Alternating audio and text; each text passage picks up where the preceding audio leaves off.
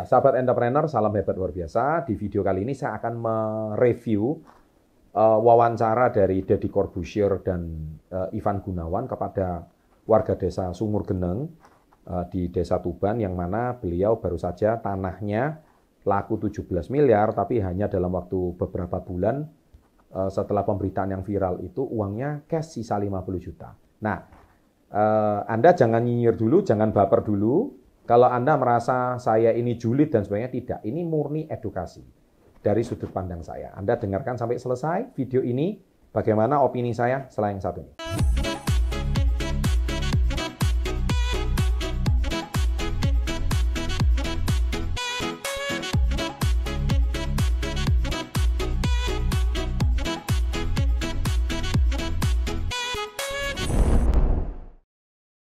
Saya akan baca berita dari sini. Uang miliaran sisa 50 juta, suami istri asal Tuban tolak diwawancara Mas.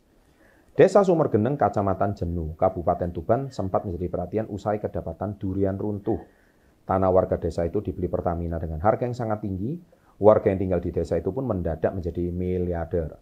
Salah satu warga yang mendapatkan uang hingga miliar rupiah adalah pasangan Ali Sutrisno dan Siti Nurul.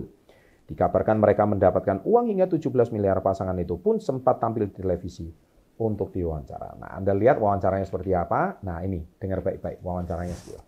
Kemarin ayah saya mendapatkan 15 miliar 800 juta. 15 Tapi miliar. sudah apa? saya belikan ya, Ter- Terus dibeliin apa 15 miliar itu, Pak? saya belikan 4 mobil dan sawah serta ladang. Kenapa butuh 4 mobil, Pak? Karena yang satu buat adik, yang satu buat istri dan sisanya buat saya, Mas. Oh, jadi Bapak dua ya, Pak? Ya, Oh, Bapak dua. Mobilnya harga berapa, Pak? harga ada yang 180, 300, 265, 400 juta dan 350. Bapaknya bisa nyetir mobil, Pak? Mula-mulanya tidak bisa, sekarang belajar dan jadi bisa ya. Oke. Nah, setelah Anda dengar wawancara tadi, kelihatan banget kalau pasangan eh, Ali Sutrisno dan Siti Nurul ini orang yang polos banget ya. Murni ciri khas warga desa. Apa yang salah sama mereka? Saya pertama ucapkan selamat untuk eh, saudara Ali Sutrisno dan Siti Nurul. Anda berdua eh, istilahnya dapat durian runtuh ya dan tidak semua orang bisa dapat rezeki seperti itu. Nah, cuman yang saya agak geli itu adalah beliau dengan polosnya bilang beli mobil. Ya, mobilnya satu untuk istri. Ya, dia menikmati is okay. Ya, dia menikmati is okay. Beli mobil lebih dari satu. Dan yang paling geli lagi yang pernah saya bulas adalah nggak bisa nyetir mobilnya nabrak.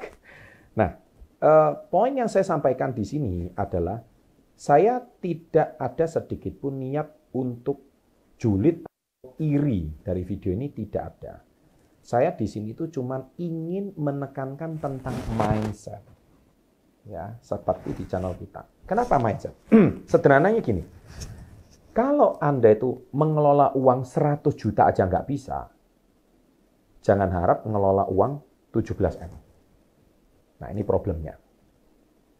Loh Pak, warga desa itu pinter-pinter Pak kalau ngelola duit. Tunggu dulu. Saya percaya warga desa pinter itu kalau punya sawah, punya sapi, punya aset yang tak bergerak. Itu memang pandai. Tapi saya percaya belum pernah warga desa itu tiba-tiba dapat cash 17 miliar itu saya rasa belum pernah. Ya, jarang pernah. Itu seperti kayak zaman dahulu itu tiba-tiba menang undian gitu. Nah, ketika Anda terbiasa mengelola aset sawah berhektar-hektar, kebun berhektar-hektar, itu it's okay. Ya, memang basicnya petani, yang memang Anda daily life-nya seperti itu. Tetapi Anda tidak sadar kalau misalkan tanah Anda sebagian dijual dan akhirnya diganti pemerintah, diganti pihak swasta Pertamina 17 miliar. Nah, Anda ini kan sekarang petani 17M. Anda mau ngapain? Saya percaya kalau warga desa kebanyakan pasti akan dibelikan sawah lagi. Itu good. Good investment. Ya, jadi Anda dibelikan lagi asetnya. Cuman yang saya heran, kalaupun Anda dibelikan lagi, kenapa cuma sisa 50 juta? Nah, inilah permasalahan. Saya sangat curiga, saya sangat curiga, jangan-jangan ya, uang 50 juta ini tiba-tiba pemberitaan viral, ada teman baik datang. Saudara lama datang. rumahnya tiba-tiba bagus dan orang ini kan mendadak terkenal nih, viral nih. Pasti Anda dikeroyok warga desa. Ya, dikeroyok entah orang dari mana pun datang dan yang paling utama adalah masyarakat bawah ya. Itu yang paling utama adalah mereka pasti mau pinjam uang. Ya, dengan alasan apa pun. Ayo rezeki dibagi-bagi.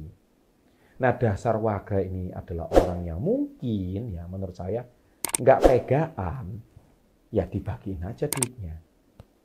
Kalau Anda berikan aset lagi, oke. Okay. Pak, boleh nggak sih sedekah? Silakan. Saya juga mengajarkan sedekah itu 10%. Ya, 17M, 1,7 M untuk sedekah. Anggaplah pinjam-pinjam uang nggak balik. Jangan harap balik. Tapi uang 15 M-nya ke mana? Nah ini yang jadi problem. Kalau Anda 15 M semua berikan sawah dan sebagainya, saya khawatir eh, tiba-tiba tidak dikelola dengan tepat. Ya, kok kontannya tinggal 50 juta itu masalah besar menurut saya. So kembali ke topik awal, kalau Anda mindsetnya belum pernah megang uang 100 juta, jangan harap pegang uang 17 M. Karena 100 juta aja bingung. Coba Anda tulis di kolom komen. Kalau tiba-tiba mendadak di rekening ada uang 100 juta, Anda bingung nggak? Ya kan? Anda pasti pikirannya, wah ada orang salah transfer ini. Nah, Anda ngelola uang 100 juta aja nggak bisa. Karena gini, uh, financial intelligence, kecerdasan finansial, itu juga harus diimbangi dengan mentality intelligence. Harus disertai dengan diimbangi dengan kecerdasan mental.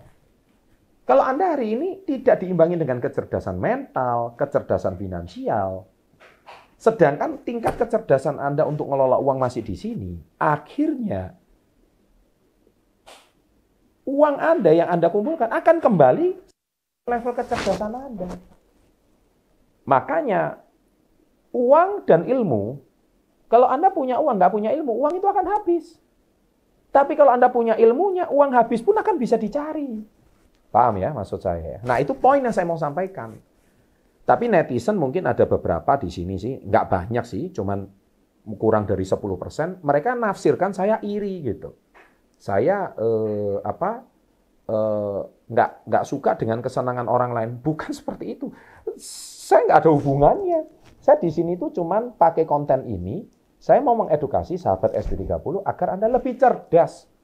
Next time kalau Anda sukses beneran sebelum 30, jangan sampai uang yang sudah Anda kumpulin habis dan nggak tahu jejaknya ke mana. Minimal kalau Anda nonton konten saya, Anda itu punya kecerdasan finansial lah. Kecerdasan mental. Kecerdasan mental itu apa sih? Ya menahan diri untuk tidak belanja barang mewah. Beli fungsi bukan gengsi. Itu kecerdasan mental. Anda bisa mengendalikan diri. Jangan mudah dibakar sama eh, konten-konten kreator yang lain yang pameran mobil mewah. Bukan salah, tapi karena Anda tidak diimbangi. Mobil mewah itu kalau tidak disertai dengan biaya perawatan habis juga uangnya. Akhirnya nilai investasinya turun. Nah, itu jadi masalah. Ya, oleh sebab itu saya selalu tekankan boleh ya menikmati hasil kekayaan, kesuksesan harus saya pun juga selalu menganjurkan. Tapi diimbangi dengan kecerdasan finansial, kecerdasan ilmu dan kecerdasan pengetahuan, kecerdasan mental. Itu poin saya membuat video saya kali ini. Saya ucapkan selamat Semoga pembelajaran ini bisa menjadi sebuah pembelajaran bagi siapa pun kalau mendadak Anda kaya raya, sukses sebelum usia 30, tolonglah please ilmu pengelolaan finansial itu sangat baik. Saya pernah ulas ini di Instagram, ya saya juga ngasih tipsnya apa yang harus Anda lakukan. Ya salah satunya mungkin Anda bisa mengelola uang Anda di uh, sebuah tempat pengelolaan yang mungkin bagi di perbankan biasanya itu nasabah prioritas, atau mungkin dikelola oleh fund manager yang tepat, saya rasa itu eh, Anda bisa mengembangbiakkan eh, dana Anda dengan arahan-arahan yang lebih konkret disertai dengan ilmu-ilmu finansial yang cukup. Saya percaya uang 17M itu akan berkembang lebih besar. Ya, nggak harus cuman dibelikan properti lagi nggak harus, tapi bisa diversifikasi ke tempat yang lain. Ya, entah itu emas, entah itu stocks, ya, entah itu properti juga, intinya di, uh, ada insight-insight yang bisa membuat Anda itu eh, jauh lebih cerdas dalam masalah keuangan. Sukses selalu, ya. Semoga ini menjadi pembelajaran kita semua. And always salam hebat luar biasa.